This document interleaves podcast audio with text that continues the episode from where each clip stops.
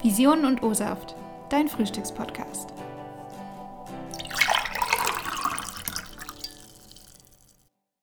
Guten Morgen, guten Mittag oder auch guten Abend, ganz egal wann ihr das hört. Wir begrüßen euch zur tatsächlich letzten Folge unserer Staffel Vision und O-Saft.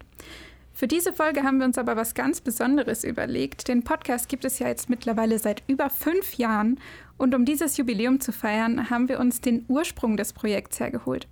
Dr. Kiron Patka, akademischer Mitarbeiter des Instituts und Initiator des Podcasts. Und unser zweiter Gast, John Caffier. Er ist der allererste Host in der Staffel 2016 gewesen.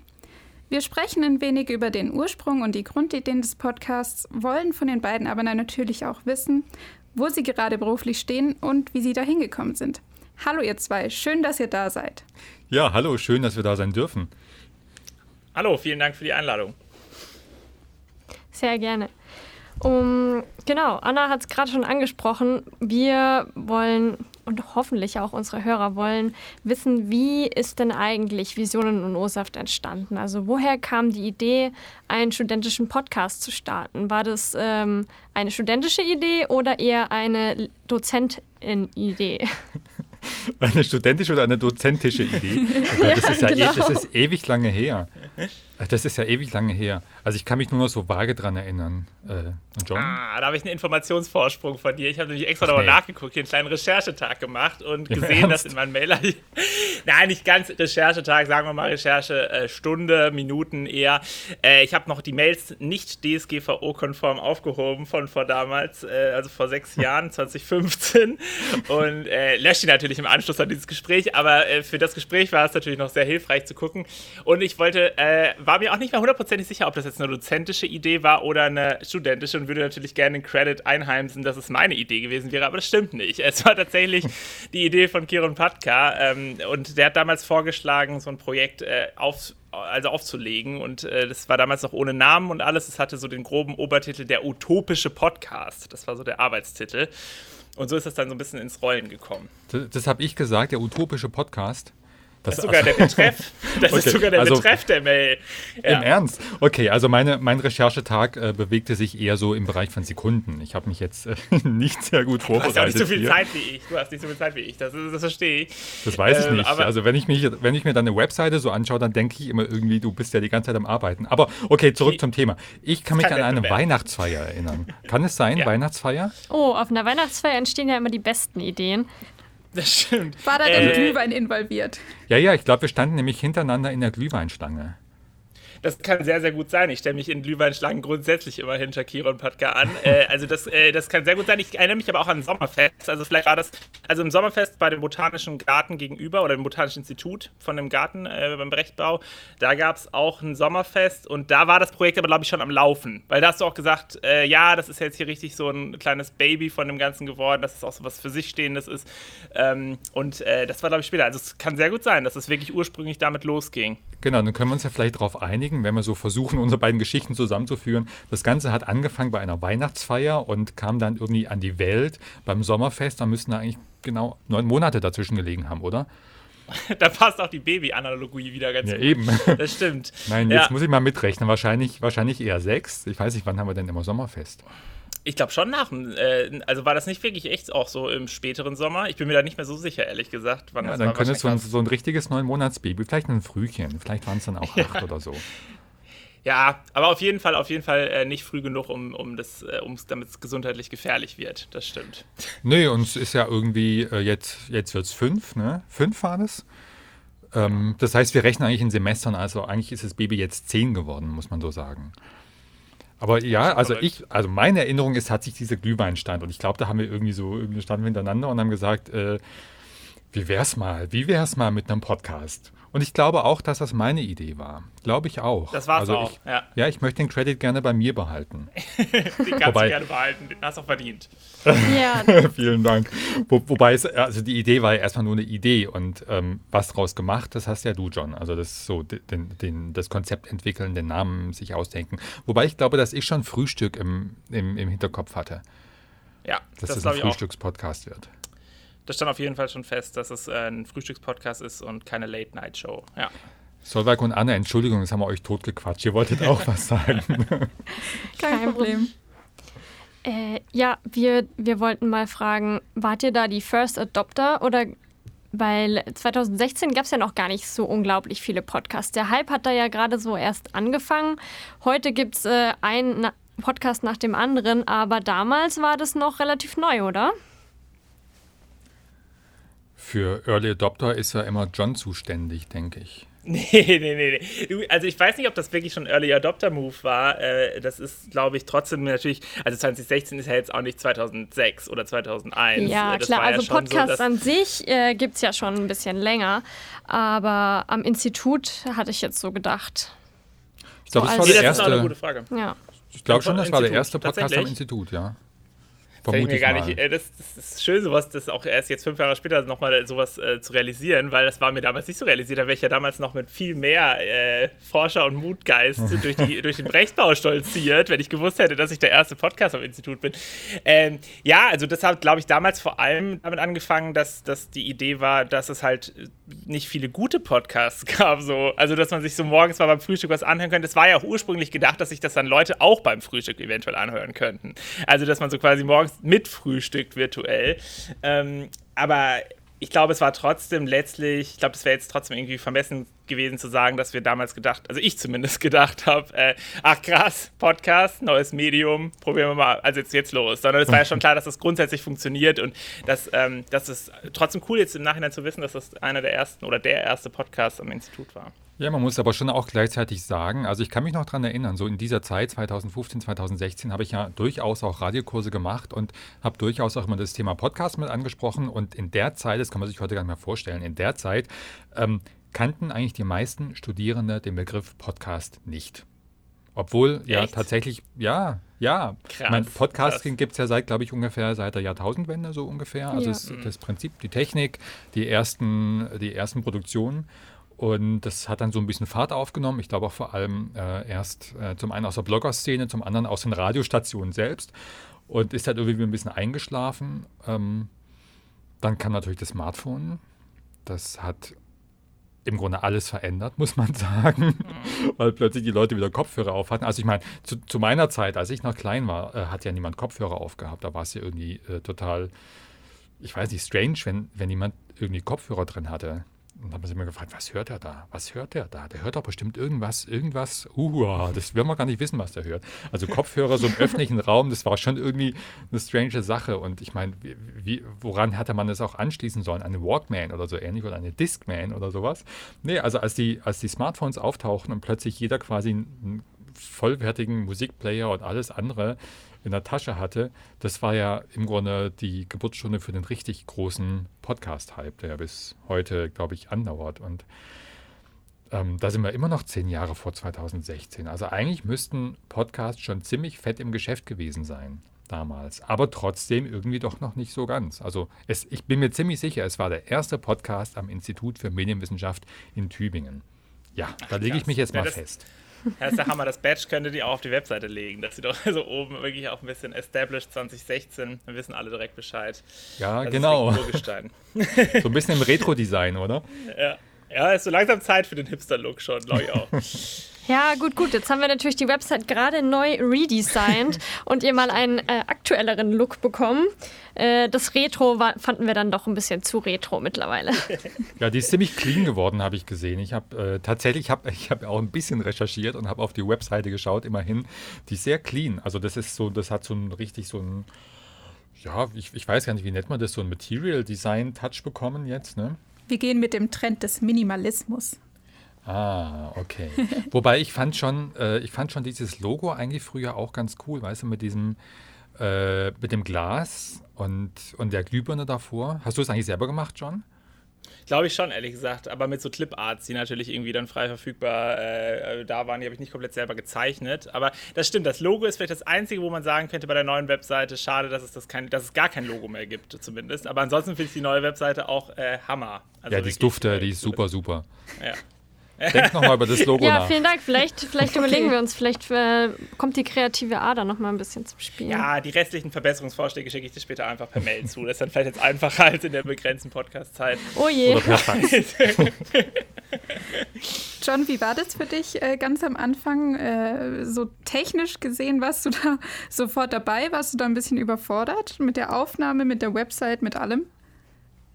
Äh, überfordert ist, ist ähm, glaube ich, zu viel zu hoch gegriffen, da, weil das damals auch kein großes, ich glaube, so ein, so ein Projektstudium, das hatte dann zwar schon irgendwie eine Deadline, aber das war ja auch jetzt keine sechs Wochen Deadline, sondern das war ja dann für ein ganzes Semester und man konnte sich da auch in Semesterferien schon mal drüber Gedanken machen. Ich weiß noch, dass das damals super ähm, pragmatisch losging. Also man kann sich, glaube ich, ich weiß nicht, ob man das immer noch kann, ich hoffe es aber, dass man sich im Z, äh, ZFM immer diese äh, Handy-Mikrofone ausleihen können, also die irgendwie Handy heißen, nicht Handy-Mikrofone sondern diese kleinen Zoom oder so. Die heißen auch Zoom, oder? Wie die Ach Zooms ja, genau. Zoom ja. Ach, stimmt, stimmt. Ja, okay, die heißen Zoom, genau.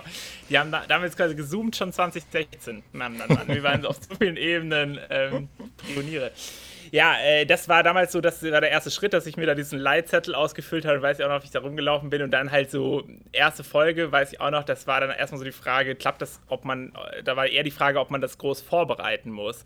Und äh, im Nachhinein, glaube ich, ist gesamt bei der Staffel 1 so, hätte man im Nachhinein vielleicht auch noch mal ein bisschen was teilweise mehr vorbereiten können an, an Fragen in petto. Andererseits fand ich es auch immer entspannt, dass ich dadurch halt das nicht so sich nicht so künstlich angefühlt hat. Und das war dann, dann auch natürlich zeitlich nicht super intensiv, dass man die Talks an sich nicht vorbereiten musste und von der Deadline her quasi so große Metaprojekte, also Website einrichten, Website mal ein bisschen mit, mit Logo-Design, Pod, Apple Podcast äh, einrichten, Account da, Social Media hatten wir ja auch, Instagram, Twitter, Facebook. Ich glaube, Instagram noch nicht, ehrlich gesagt. Das kam dann irgendwie eine Staffel später. Aber ähm, das war ja dann alles so ein Projekt, was nicht so einen Zeitrahmen hatte. Ne? Also das konnte man ja dann einfach irgendwann machen. Und bei den Podcast-Terminen musste man sich dann nur so ein bisschen vorbereiten. Und deswegen war es, glaube ich, nicht überfordernd. Ja, und also was das Technische angeht, das würde mich noch interessieren, weil ich habe damals überhaupt nicht groß nachgefragt. Wie hast du denn das eigentlich gehostet? Hast du das einfach selbst gehostet oder äh, wo, wo liegen die Podcasts eigentlich? Genau, ich habe das alles selbst gehostet. Die äh, Hosting-Rechnung schicke ich dir auch die Tage zu, äh, Kiron. Nee, ist verjährt. Nee, äh, Sorry, ist echt verjährt. Nee, ist, ja, komm, was soll's. Äh, nee, das habe ich damals tatsächlich selbst gehostet. Das war über, auch über einen eigenen, also eigene Domain einfach registriert und selbst gehostet, dann auch mit so einem Domain-Paket ganz einfach. Und das wurde aber ehrlich gesagt vom ZFM relativ schnell in Eigeninitiative dann auch übernommen. Also ich glaube, ich habe, nachdem ich von Tübingen weg war, das schon noch so zwei, drei Jahre gehostet. Ähm, ich glaube auch. Und dann, ja. also, oder, also es gab dann aber irgendwann so den Punkt, wo das, das ZFM hat mir irgendjemand geschrieben, ähm, ja, wir würden das jetzt migrieren und so, und das hat auch echt gut geklappt. Also das wurde, seitdem wurde die Domain und auch das WordPress dann halt darüber transferiert und äh, das hat jetzt natürlich auch den Vorteil, dass zum Beispiel diese Sachen wie Impressum und sowas, das ist ja auch verlinkt jetzt über das ZFM, ähm, mhm. dass es noch so ein bisschen offizielleren Touch irgendwie hat wahrscheinlich, ja. Ja, genau. Ich meine, heute ist es ja so, wenn, wenn also ich, ich betreue heute ganz viele Podcast-Projekte übrigens und äh, heute läuft es immer darauf hinaus, dass man halt zu Anchor geht, weil bei Anchor kann man sich einfach einen kostenlosen Account machen und lädt dann immer seine Folgen hoch, da muss er sich überhaupt keine mhm. Gedanken mehr drum machen. Und das gab es ja damals noch nicht. Oder ich weiß nicht, Anchor gab es vielleicht schon, aber es gehörte noch nicht zu Spotify und ich glaube, dass es da kein kostenloses Angebot gab. Das heißt, du musstest auch wirklich irgendwie dir überlegen, wie hostest du, also was für einen Webspace hast du, wie generierst du den RSS-Feed und so weiter. Das war ja alles quasi noch Handarbeit, wenn man so sagen ja. will. Das ja, da hat sich jetzt auf jeden Fall im Laufe der Jahre für uns einiges etwas erleichtert. Ähm, aber ja, einige Sachen sind jetzt auch tatsächlich noch aus den Anfängen von John, wo wir jetzt dann nochmal rangegangen sind dieses Semester. Ähm, aber ja, wie es halt so ist im studentischen Projekt, werden manchmal Sachen weitergegeben und manchmal wird es dann neu gemacht. Und es ist auch überhaupt total cool, dass dieser Podcast immer noch existiert. Also ja. finde ich zumindest. Ja. Ich bin zwar irgendwie, ich habe noch, also. hab noch die zweite Staffel mit betreut und danach bin ich dann äh, rausgefallen sozusagen. Deswegen habe ich dann auch, auch wie bitte? Wie ist das passiert? Wie ist das passiert? Wieso bist du da rausgegangen eigentlich? Weil da war ich auch nicht mehr in Tübingen, aber äh, warum ist das dann geendet? Ja, ich weiß gar nicht, da, darüber wollen äh, Solberg und Anna bestimmt auch nochmal mit uns sprechen, oder? Ja. Vielleicht greifen wir da zu sehr vor. Vielleicht müssen wir abwarten, bis Sie fragen, oder? Also, Kiron, erzähl doch mal, wie das damals war. Ah, wie kommst du nur da drauf? Nee, äh, da, da, da gibt es eigentlich gar nicht so viel zu erzählen. Ich meine, das ist ja im akademischen System, äh, kennen wir, glaube ich, alle, da wird sehr viel mit befristeten Verträgen gearbeitet und ähm, ich hatte dann, glaube ich, 2016 auch gerade meine Dissertation fertig geschrieben und Ähm, war angestellt äh, damals bei Jörg Häusermann, Professor Emeritus Jörg Häusermann. Äh, viele Grüße übrigens, vielleicht habt ihr noch einen Musikwunsch oder sowas ähm, an, an Jörg. Genau, und der ist an Ruhestand gegangen und damit ist meine Stelle weggefallen. Ähm, und dann war für mich erstmal nicht ganz klar, ob ich irgendwann wieder quasi an die Uni nach Tübingen komme oder ob ich überhaupt jemals wieder an eine Uni komme. Aber jedenfalls war ich dann eine Zeit lang eben nicht da und dann habe ich dieses ganze Projekt, ähm, ich weiß nicht, habe ich das dann an, ich glaube, an Uli Hägele übergeben. Ne? Der hat es ja heute noch. Der betreut das, glaube ich, bis heute. Genau. Hallo, lieber Uli, auch Grüße an dich. genau, äh, der Podcast wurde dann an Uli Hägele übergeben. An der Stelle wollen wir doch äh, ihn selber mal zu Wort kommen lassen, was, was er so über die Geschichte und die Entstehung des Podcasts zu sagen hat. Vision und O-Saft ist jetzt schon fünf Jahre alt. Ja, äh, es ist äh, schon eine relativ lange Zeit und das geht zurück auf ein ja, Projektstudium, was äh, zwei Studentinnen äh, bei Kiron Patka machen wollten.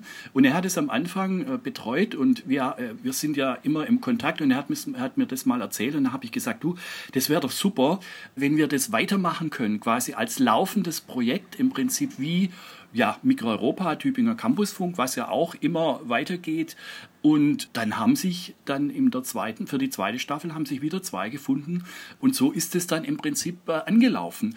Und Kiron hat dann irgendwann mal keine Zeit gehabt oder er hat sich dann um seine eigenen Sachen, um seine Doktorarbeit gekümmert und dann hat er mich halt gefragt, ob ich das weitermachen würde im Projektstudium, quasi jedes, jedes Semester das anbieten. Habe ich gesagt, ja klar, das mache ich gerne. Was ist denn so das Besondere an dem Projekt? Also was unterscheidet es von anderen herkömmlichen Lehrprojekten? Das Besondere war, dass es zunächst mal im privaten Kontext geplant war. Also die ersten Staffeln, die haben wirklich so funktioniert, dass man in der WG, in der Küche sich zusammengefunden hat, Interviewpartner und die beiden ModeratorInnen, beziehungsweise die beiden, die das äh, Interview gemacht haben. Und dann hat man gefrühstückt zusammen, hat vielleicht auch O-Saft getrunken oder auch nicht.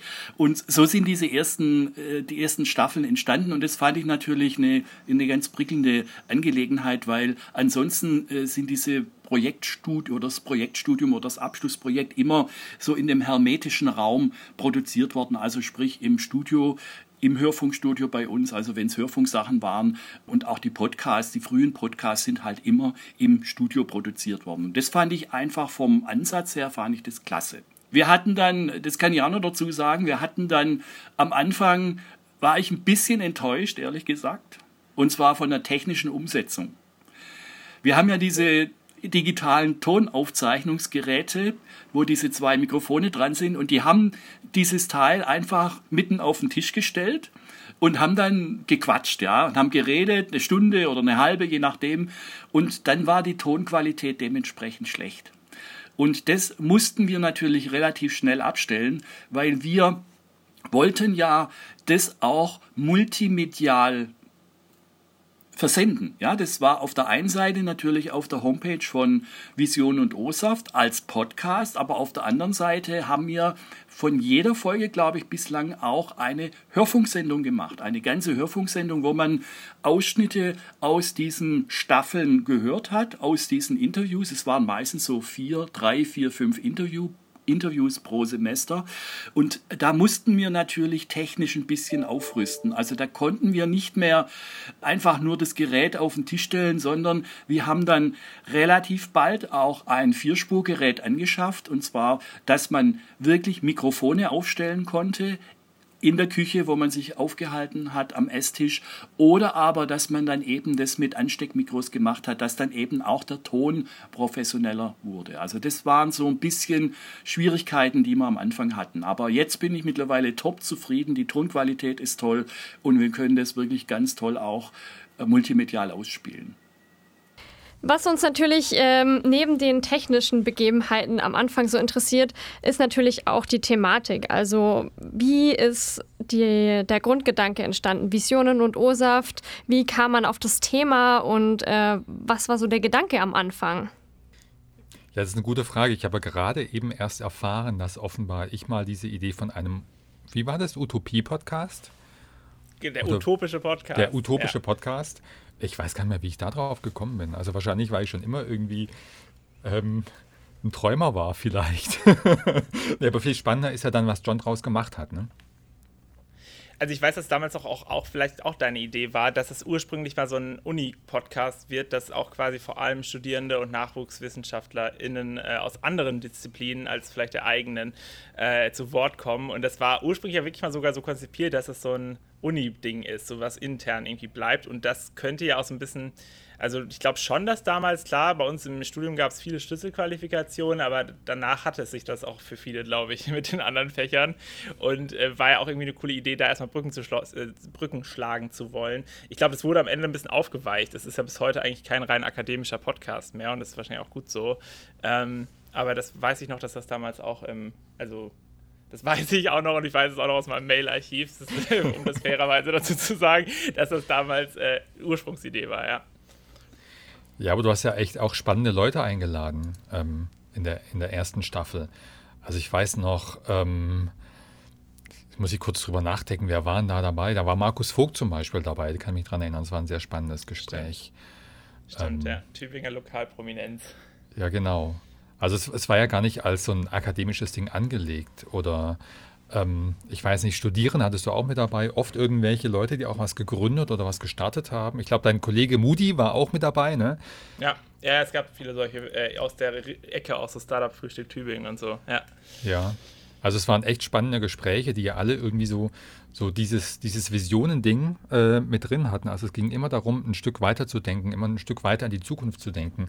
Wie könnte unsere Gesellschaft eigentlich aussehen und nicht nur, wie, wie ist sie? Also die Idee war, glaube ich, weniger immer irgendwie auf, auf die aktuellen, ich weiß nicht, Herausforderungen gesellschaftlicher Art zu schauen, sondern äh, zu gucken, was für Ideen haben verschiedene Leute an der Uni oder auch in, in der Stadt oder sonst wo, was für Ideen haben wir davon, wie eine gute Gesellschaft, wie eine, wie eine Gesellschaft in Zukunft mal aussehen könnte. So, das, also das war so, glaube ich, so die ja, Kernidee, die wir dann uns ausgetüftelt hatten. Und ich mhm. fand, dass es ziemlich gut gelungen ist. Ich fand es echt auch, also ich habe diesen Podcast selbst mit sehr viel Gewinn gehört. Muss ich ja auch mal sagen. Auch wenn ich damals, glaube ich, viel rumgemosert habe. Ach, das, das will jetzt im Nachhinein. Fünf Jahre später ist auch das verjährt, nicht nur die Hosting-Rechnung. nee, äh, das fand ich eigentlich immer ganz angenehm. Das war ja auch sehr konstruktiv dann, die Ideen, die wir dann noch so was verbessern können und ausprobieren können. Ja, vielleicht mal an alle Hörerinnen und Hörer zusammengefasst, was Vision und OSAFT in den letzten Jahren so alles thematisiert hat. Also es ging mal mehr, mal weniger um das Studium oder die Medienwissenschaften an sich, mal mehr, mal weniger um die Stadt Tübingen. Gemeinsam am Frühstückstisch wurden vor allem halt interessante Menschen interviewt. Eine Comiczeichnerin, den Mediziner, die Lehrerin, den Informatiker, die Foodbloggerin und viele mehr. Es wurde mit Klischees aufgeräumt, es wurden über die Kliniken hier in Tübingen gesprochen, über das Flirten und Dating oder auch Studieren mit Kind. Dann äh, wurde natürlich auch die Corona-Pandemie thematisiert, das Home-Teaching oder wie man sich seine Motivation bei dem Ganzen bewahrt. Die letzte Staffel drehte sich jetzt um Vorstellung versus Realität, was das Studium betrifft. Und äh, hier in unserer Staffel haben wir über mögliche Karrierewege nach dem Studium gesprochen. Und selbstverständlich sind wir gespannt, wie es thematisch mit dem Podcast auch in den nächsten Staffeln weitergeht. Jetzt sind wir schon beim Thema Karriere. Ich wollte aber eigentlich noch was über den O-Saft sagen. Ja, super gerne. darf, ich, darf ich noch schnell? Ne, wir, wir, haben jetzt nämlich äh, kurz dieses Thema Vision angeschnitten, aber das, was, das, was ich damals eigentlich noch viel wichtiger fand, war O-Saft. Also warum fand ich es wichtiger? Aus dem einen Grund, ähm, weil wir uns ja damals, so als Early Adopter, die wir ja waren, ne, ja. haben uns ja schon auch gefragt, was, was ist überhaupt ein Podcast? Was ist ein, was ist ein Podcast anders als eine Radiosendung? Also dieser Vergleich zur Radiosendung drängt sich mir auf, weil ich einfach einen Radio-Background habe.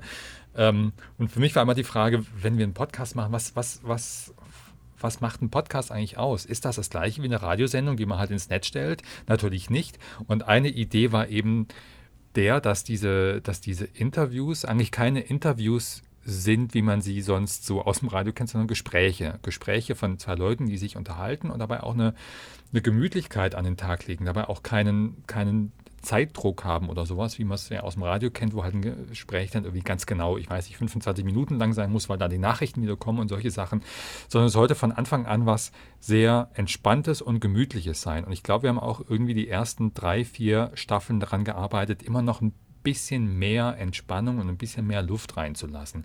Und das ist ein Punkt, wo der O-Saft reinkommt. Also die, die Idee, das, John, das war deine Idee, ne? ich, ich fand die super. Du hast dann gesagt, du machst in jeder Folge mit deinem Gast O-Saft und zwar mit einem jeweils mit einem anderen Gerät. genau, mit der jeweils anderen Presse. Ja. Mit der Presse, mit einer, ich weiß nicht, äh, wie, wie heißen die Dinger? So eine, so eine Zentrifuge mit genau. verschiedenen genau. Quetschvorrichtungen. Da hast immer irgendwas anderes Abgefahrenes dabei gehabt. Ähm, ja. Und das, das fand weiß ich, ich auch noch. Ja. Ja? Nee, sorry, ich wollte jetzt nur zustimmen. Das war ich fand eine witzige Idee. Ja, ja, genau. Ich fand es nämlich deswegen super, weil, weil das den Unterschied ausgemacht hat und weil das äh, eine ganz andere ein ganz anderes Tempo, also ein viel, viel gemütlicheres Tempo in diese Folge mit reingebracht hat. Und das kannten wir damals so eigentlich nicht. Das kannte ich jedenfalls nicht aus dem Radio. Und das war für mich einer der entscheidenden Unterschiede, was, dass man hier irgendwie, also dass sich es auch viel privater anfühlt. Viel intimer letzten Endes auch. Ja, das hört man auch raus. Also hier die Empfehlung, gerne nochmal in ein, zwei Folgen von den äh, früheren Staffeln reinzuhören. In Staffel 1 bis 8 ist tatsächlich einfach immer dieses Frühstücksfeeling noch dabei gewesen. Man hört das Knuspern im Hintergrund. Ähm, es wurde am Frühstückstisch aufgenommen. Das hat sich jetzt äh, seit Staffel 8 natürlich äh, leider, leider etwas verändert. Dadurch, dass wir uns nicht mehr treffen dürfen, ist es jetzt in getrennten Studios, äh, also ein bisschen weniger frühstückig, aber wir hoffen trotzdem, dass noch äh, spannende Gespräche auch über dieses Format irgendwie zustande kommen können. Ja, ja Kiron, kommen wir doch jetzt noch mal auf deine Karriere zu sprechen. Du hattest gesagt, dass du vom Hörfunk kommst. Ähm, magst du mal sagen, was du da gemacht hast oder wie du an die Uni gekommen bist und äh, wieder auch zu ihr zurückgekommen bist? Ja, ähm, also eigentlich bin ich ja Tontechniker von Beruf. Das war mhm. quasi meine erste Ausbildung. Ähm, und ich habe dann so auf ein paar Umwegen über kleine Klitschen irgendwann einen Job beim SWR bekommen und habe da, hab da im Sounddesign von SWR 1 und SWR 4 gearbeitet. Also ich weiß nicht, das sind wahrscheinlich nicht die Sender, die jetzt irgendwie alle unsere Hörerinnen und Hörer, die uns jetzt gerade zuhören, so ganz oben in, in ihrer Playlist haben. Ähm, aber da habe ich wirklich lange gearbeitet und zwar insgesamt ähm, waren das 18 Jahre. Das heißt, ich habe mir irgendwie schon relativ viel Erfahrung äh, im Radio ähm, und vor allem im Sounddesign von Radio, in der Ästhetik von Radio, wie ich ja heute mit ein bisschen akademischem Background sagen würde, die Ästhetik von Radio. Da habe ich mir so ein bisschen Erfahrung äh, angesammelt. Hab aber so nach, schon, schon nach, nach ein paar Jahren, ich glaube nach acht Jahren, habe ich gesagt, ich würde gerne auch, auch mal so nebenher noch was studieren. Das war so ursprünglich mal die Idee. Und äh, bin dann irgendwie mehr oder weniger zufällig mal äh, in Tübingen bei einem Tag der offenen Tür eines ganz neu gegründeten Bachelorstudiengangs Medienwissenschaft gelandet und habe dann irgendwie gedacht, ja, mache ich mal, mache ich mal. Und irgendwie bin ich da nie mehr weggekommen, da so richtig. also habe dann äh, erst den Bachelor und dann, dann noch einen Master gemacht. Ähm, war das schon relativ alt, also ich war mal so der Senior in allen Kursen. Ähm, war auch ein bisschen ganz seltsames Gefühl teilweise. Also wahrscheinlich mehr für die anderen als für mich. Ähm, aber ja, dann äh, plötzlich, plötzlich stand ich da und hatte diesen Doktortitel an der Backe und ähm, fand es irgendwie ganz lustig, dass es doch irgendwie so, dass es so geht, dass man, dass man das einfach so machen kann und sagen, man geht studieren und äh, irgendwann sagen sie, ja, jetzt bist du fertig, mehr oder weniger. Ähm, ja, aber fertig war ich dann im Grunde auch in dem Sinne, dass dann mein Vertrag ausgelaufen ist und äh, dann war ich wieder ein Jahr lang beim SWR und habe wieder als Tontechniker gearbeitet. Also wäre ja fast wieder anderes. weg von der Uni gegangen. Ja, wobei ich schon auch gemerkt habe, ich wollte, ich wollte wieder zurück an die Uni. Und das hat sich dann auch wieder ein Jahr, ein Jahr später wieder ergeben. Ähm, da hatte ich dann die Chance, das lag auch daran, dass ich immer den Kontakt gehalten habe zur, zur Uni, also zum Institut für Medienwissenschaften. Und ich glaube, das ist das Wichtigste, was man in so einer Situation machen kann, Kontakt halten. Das heißt, ich habe auch mal einen Lehrauftrag gegeben ähm, auf Honorarbasis, ähm, ohne jetzt quasi eine Stelle zu haben. Ähm, habe dafür gesorgt, dass irgendwie möglichst viele Leute irgendwie meinen Namen kennen und mein Gesicht ab und zu mal sehen. Ich glaube, ich bin sogar auch einfach auf die Weihnachtsfeiern gegangen. Ähm, und irgendwann hat es gepasst, irgendwann hat es geklappt und äh, ich bin wieder für eine auch wieder befristete äh, Stelle an, an die Uni geholt worden sozusagen und durfte wieder sechs Monate da sein und die sechs Monate haben sich dann wieder verlängert und jetzt bin ich immer noch da. so kann man sich halten. Das ist tatsächlich ähm, wieder mal Stichwort Networking. Das haben wir jetzt in ein paar Folgen schon gehört. Es ist immer das bisschen dranbleiben, einfach mit den Leuten, die um einen herum sind, einfach im Gespräch bleiben, wenn man in einer Branche oder in einem bestimmten Bereich interessiert ist. Da ergibt sich dann immer wieder spontan mal irgendwas. Wir versuchen ja ein bisschen so Tipps zu geben, auch für Berufseinsteiger oder Absolventinnen äh, ja, das, also, also Networking habe ich auch immer wieder gehört und ich muss ja sagen, ich hasse Networking. Ich kann es ja überhaupt nicht leiden.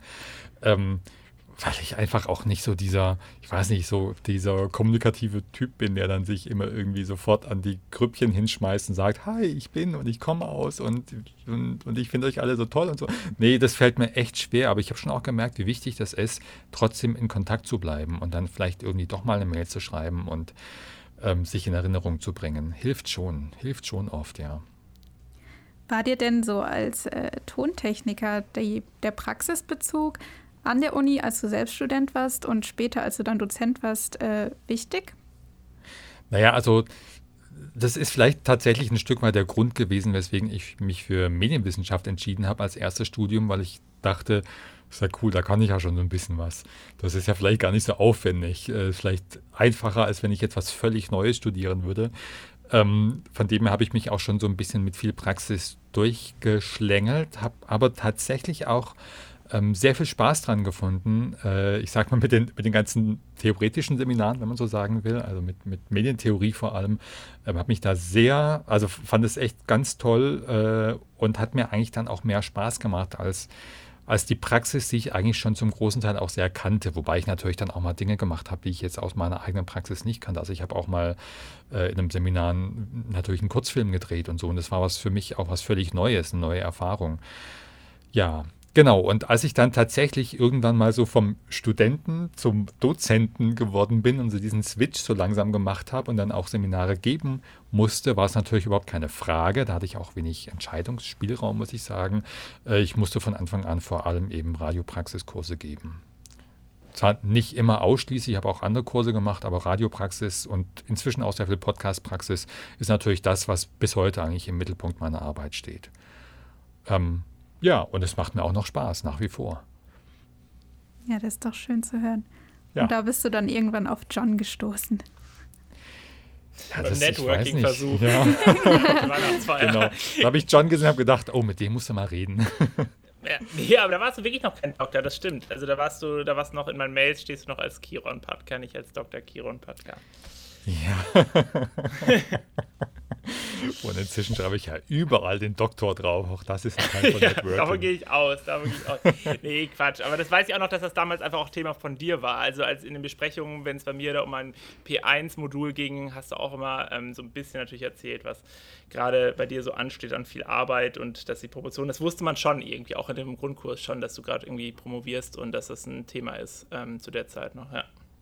Ja, ja, klar, das ist ja irgendwie, ich weiß nicht, jeder, jeder, der mal eine Dissertation geschrieben hat, weiß, das ist einfach das Thema. Für drei Jahre lang macht man quasi nichts anderes, außer man macht noch andere Sachen und da muss man halt irgendwie gucken, wie man damit klarkommt. Aber das ist natürlich das Thema im Grunde, äh, das Ding, das, mit dem man sich dann drei Jahre lang beschäftigt, das stimmt. Ja, und auch die ist natürlich sehr praxisgeprägt, sage ich mal. Also ich habe eine eine Doktorarbeit geschrieben, in der ich schon versucht habe, auch viele Praxisbezüge aufzuzeigen. Ähm, auch wenn es jetzt nicht irgendwie, weiß nicht, ein praktisches Werkstück oder sowas ist. Es gibt ja auch, dass irgendwie so künstlerische äh, Forschung macht ja auch, auch oft was mit Praxiswerkstücken. Aber ich habe schon einfach ein Buch geschrieben, aber ich habe versucht, immer die Anbindung an, an die Praxis und wie arbeiten tatsächlich Leute beim Radio, das immer irgendwie noch mit einzubeziehen und mit spürbar zu machen. Ja. Das ist auf jeden Fall auch mal ein Beispiel dafür, äh, dass man, auch wenn man in die Wissenschaft geht, sich der Praxis ja nicht unbedingt abwenden muss. Ah, das muss ich auch eine Anmerkung dazu, das ist ihm auch wirklich gut gelungen. Also ich kann mich auch noch erinnern, dass wir sogar im Grundkurs Hörfunk äh, dann wirklich einen SWR-Trip nach Stuttgart bzw. Stuttgart-Umland gemacht haben. Und das weiß ich auch noch, das war echt auch wirklich so Klassenfahrt-Feeling, so am, äh, am, am, Bahnhof in Tübingen treffen und dann mit, mit, dem Regionalverkehr da raus und dann abends zurück. Das war echt, also das, das muss man wirklich schon sagen, besser gelingen hätte das ja nicht können eigentlich, diese Praxisbezug in den Seminaren von Kiron. John, hat dich der Praxisbezug dann auch in die Medienwissenschaft nach Tübingen gebracht oder gab es andere Gründe? der Praxisbesuch, äh, ich meine, das war mir gar nicht so klar, dass das so praxislastig äh, auch wird. Ich finde, so praxislastig ist es auch aus studentischer Perspektive gar nicht mal nur. Also da kann, könnte ich jetzt ein paar Vorlesungen aufzählen, wo ich noch weiß, dass ich mich das öfter da gefragt habe. Ähm, ich äh, war damals äh, nach dem Abi, also das war einfach so eine, so eine über den Sommer Bauchentscheidung, dass, dass es eigentlich ganz witzig klingt, Medienwissenschaft in Tübingen. Und ich kannte Tübingen schon so ein bisschen, also ich war da ein Wochenende schon mal äh, mit der Schule in der 11. Klasse oder sowas, da haben wir mal so eine Literaturfahrt dahin gemacht und so Hölderlin-Turm ähm, angeguckt und so Sachen. Und deswegen wusste ich, dass es jetzt auf jeden Fall keine extrem schlimme Stadt ist äh, und konnte mir das dann irgendwie auch gut vorstellen und war auch im Nachhinein eine gute Entscheidung. Aber es war, glaube ich, nicht so, dass ich gedacht habe, ach, das ist bestimmt ein Praxisstudiengang, ähm, sondern eher so, ah, cool, Medienwissenschaft, es gab doch so einen Imagefilm und so. Ich glaube, den habe ich sogar noch heute auf DVD. Der wurde dann auch noch ausgeteilt. Wahrscheinlich wollten sie noch so DVDs alle loswerden, äh, als wir dann schon da waren quasi. Also als wir schon eingeschrieben waren. Medi Institut für Medienwissenschaft stellt sich vor, heißt das. Ähm, äh, Gibt es bestimmt noch ein paar im Archiv. Und äh, ja, ich fand das irgendwie einen guten Gesamteindruck, aber nicht jetzt nur wegen dem Praxisbezug. Ja, und dann hast du deinen Bachelor hier absolviert, unter anderem bei eben Visionen und Ursaft mitgemacht. Und wie ist es danach für dich weitergegangen? Bist du der Medienbranche treu geblieben oder bist du nochmal ganz woanders hingegangen?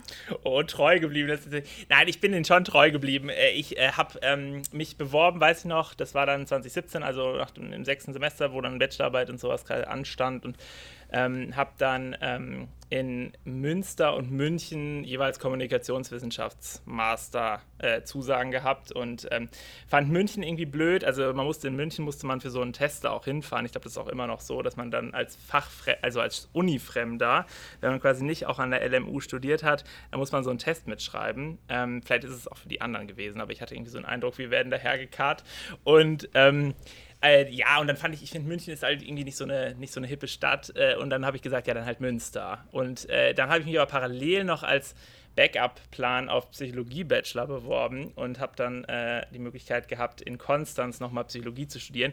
Und das war so eine, das war schon echt eine schwierige Entscheidung, weil ich äh, das zum einen, und das war dann auch so, so ein bisschen befürchtet hatte, dass es sich so anfühlt wie zurück auf los. Also ich weiß auch noch, wie es war. Ich bin quasi ab die Bachelorarbeit Ende September 17 abgegeben und dann wirklich so fünf Tage später war ich auf erst die Hütte in Konstanz. Und das fühlt sich natürlich wirklich genauso an, als würde man vom Abi jetzt quasi wieder von vorne anfangen. Ähm, und ja, das war so in, in a nutshell das, was ich direkt 2017 danach gemacht habe. Ja. Und wie ist es dann für dich weitergegangen, wenn man einen Blick auf deine Website wirft, die du hast ja eine eigene Website, dann sieht man, dass du ähm, auch dein eigenes Unternehmen gegründet hast. Stimmt das? Und wenn ja, magst du mal darüber was erzählen? Ich habe mir gerade überlegt, was passieren würde, wenn das jetzt nicht stimmt. Und ich sagte so, ja, nee, das ist ein Bluff. Damit möchte ich nur auf der Webseite. ja, steht da nur, nur, weil just because. Ja, das, das kommt einfach gut an. Nee, äh, äh tatsächlich, ähm, hab, das war schon in Tübinger Zeiten. Also das habe ich auch mit dem Abi, das war auch 2014, habe ich zeitgleich äh, so eine kleine Firma angefangen. Das war so eine, oder ist auch immer noch ähm, eigentlich ein Ein-Mann-Betrieb im, im, im juristischen Sinne. Also es ist dann eher so, wie das, glaube ich, in der Medienbranche auch üblich ist, dass man so ähm, auftragsbasiert mal mit Leuten zusammenarbeitet. Ich glaube, heute würde man sagen, ähm, Gig-based, Gig-Economy ähm, würde da irgendwie zum Tragen kommen. Ähm, und das habe ich auch schon während des Studiums in Tübingen gemacht, aber das mache ich auch noch weiter. Und ich würde sagen, in dem Sinne bin ich auf jeden Fall der Medienbranche treu geblieben. Ähm, vielleicht nicht von der von der akademischen Fachrichtung hundertprozentig, aber von der ähm, Praxisseite her und äh, so aus dem Aspekt vielleicht schon, ja. Worum geht's? Ach so, nee, Anna, Entschuldigung. nee, alles gut. Ich wollte nur auch äh, nachfragen. Das ist, äh, geht alles in Richtung App-Entwicklung, oder? Genau, das war auch schon vorm, das war einfach so ein, so ein, auch als Schüler schon immer so ein, so ein Hobby erst natürlich auch von mir. Und ähm, als damals, ich meine, ich komme aus der Region Freiburg, da Leute, die jetzt auch aus der Region kommen oder vielleicht sich auch in Baden-Württemberg sonst mit so irgendwelchen lokal äh, Besonderheiten auskennen, wissen, dass es da so Straußwirtschaften gibt. Und meine Eltern waren da immer relativ oft äh, gerne. Da kann man quasi einfach beim Winzer direkt den Wein, den die Person angebaut hat, der Winzer oder die Winzerin, ähm, direkt dort trinken mit mit Bratkartoffeln, Flammkuchen und so ein paar regionalen äh, Spezialitäten. Und die haben aber nur drei Monate im Jahr offen. Und deswegen ist es so ein ziemlich zerpflückter äh, Zeitentabellenkalender, den man sich an Tankstellen hier in Freiburg kaufen konnte oder kann wahrscheinlich auch noch. Und muss sich dann immer überlegen, okay, welche hat denn jetzt überhaupt heute Abend am Freitag, wo man jetzt los will, quasi in zehn Minuten äh, auf. Und da war dann damals als Schüler, habe ich dann da so eine ähm, App für gemacht, wo man mal nachgucken kann welche jetzt heute offen haben. Ne? Also auf so einer Karte grün, auf die grünen Pins sind die, die heute offen sind, rot sind die, die geschlossen sind, solche Sachen. Und es war einfach irgendwie witzig, weil das sofort so ein kleines regionales, also nichts richtig Bekanntes, aber regional dann schon was äh, Cooles war, was auch wirklich Leute benutzt haben.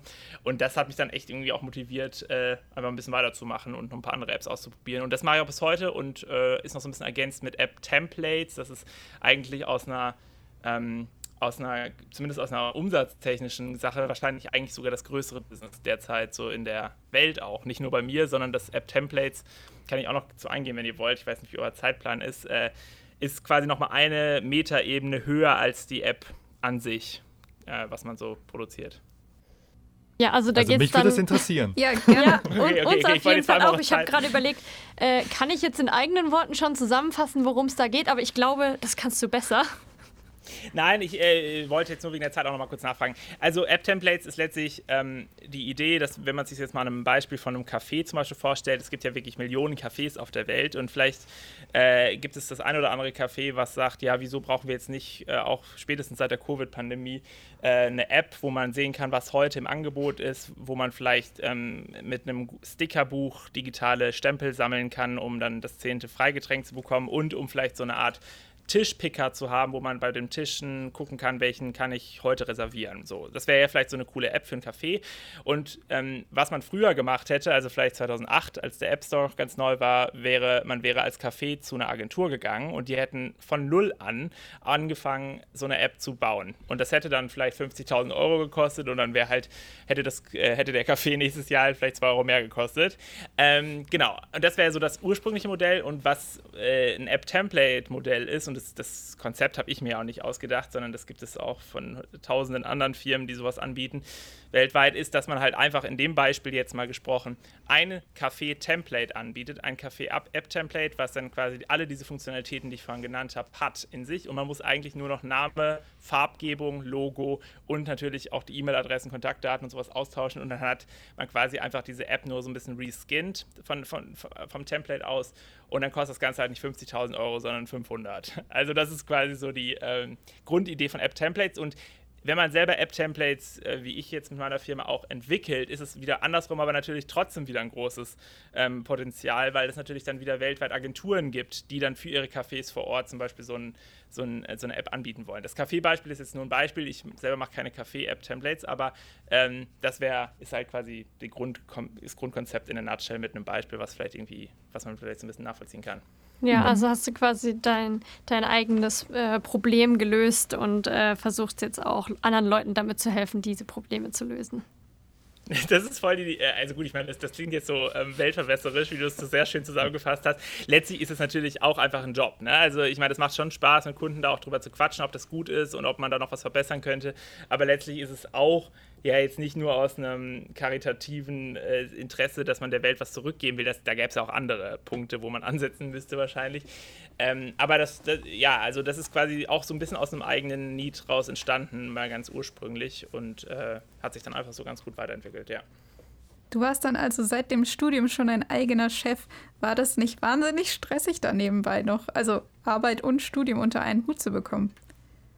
Aber ich glaube, das ist ehrlich gesagt ein weit verbreitetes Vorurteil, weil ich glaube, alle Leute aus meinem Studium hatten es schwerer, die nebenher einen nicht äh, an selbstangestellten Job hatten. Also es ist ja wesentlich einfacher jetzt wie ich zu sagen, man meldet einmal irgendwie Gewerbe an oder gründet auch eine Firma. Natürlich sind das irgendwie anstrengende äh, Tage, wo man sich dann da mit diesen Formalien rumschlagen muss, aber letztlich ist es danach ja auch gerade sehr, sehr flexibel. Also wenn dann drei Wochen Klausurenphase ist und man denkt, jetzt brauche ich eigentlich doch ein bisschen Zeit, um in der Bib zu sitzen und mir die Bücher doch mal durchzulesen und vielleicht auch ein bisschen was reinzupauken, ähm, dann äh, ist das natürlich viel einfacher, als wenn ich nebenher noch für den 450-Euro-Job abends halt die, ähm, die Schichtpläne zugeschickt bekomme und dann da sein muss. Also das kann man natürlich immer so sagen, Gründung während des Studiums ist mutig und so, aber oder anstrengend, aber ich glaube, es ist wirklich das Gegenteil der Fall. Also zum einen ist es einfacher, als wenn man fest angestellt parallel arbeitet und zum anderen ist es ja sogar lustigerweise aus diesem, wenn man jetzt so sagt, was passiert, wenn es dann nicht funktioniert oder sowas, ja noch weniger schlimm, als wenn man es nach dem Studium anfängt, weil man sich ja dann einfach wieder nur zurückbegibt auf den Status Vollzeitstudent. Also das war immer ein Vorteil, finde ich, dass man das im Hinterkopf auch hatte, dass man nicht so tief fallen kann eigentlich während des Studiums.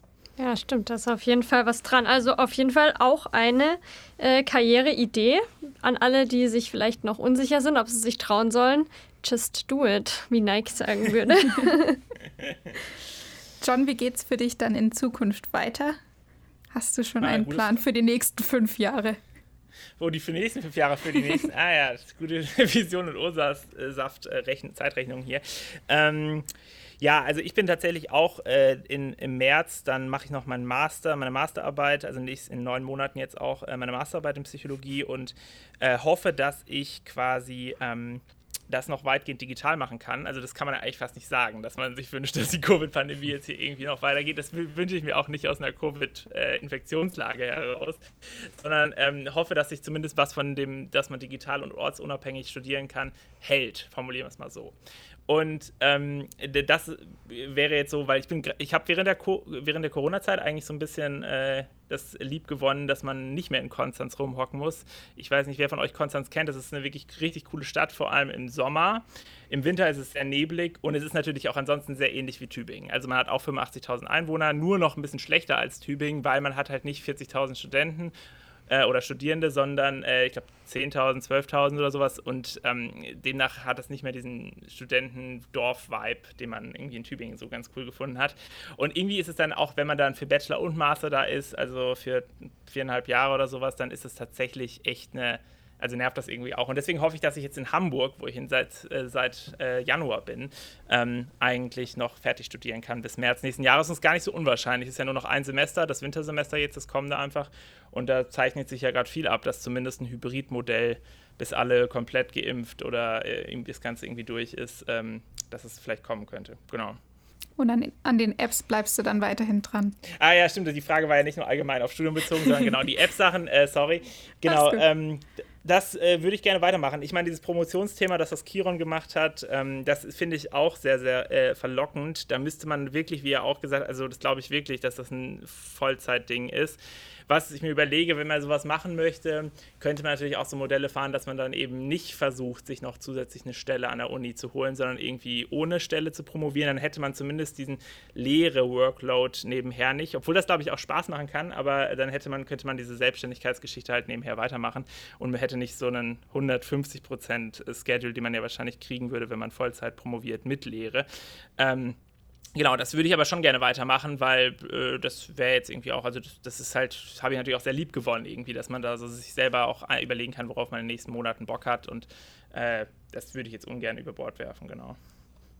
Ja, zum Thema Promovieren und Lehre etc. Wir stellen unseren Gästen immer gerne die Frage, hier vielleicht mal an Kiron jetzt.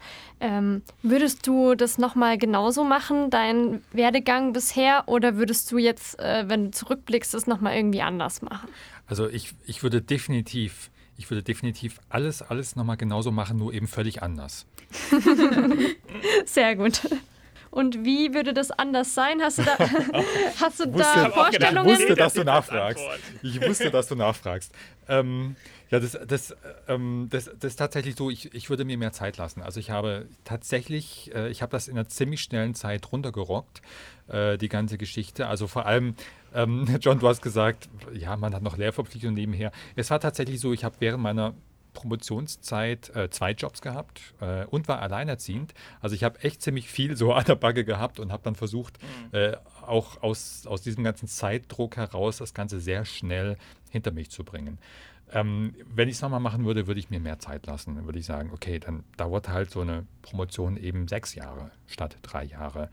Ähm, und dann muss ich mir halt irgendwie nach drei Jahren nochmal überlegen, wie ich das weiter finanzieren kann. Und vielleicht muss man dann halt doch auch mal den einen Job aufgeben, um den anderen ein bisschen sinnvoller und besser und konzentrierter zu machen.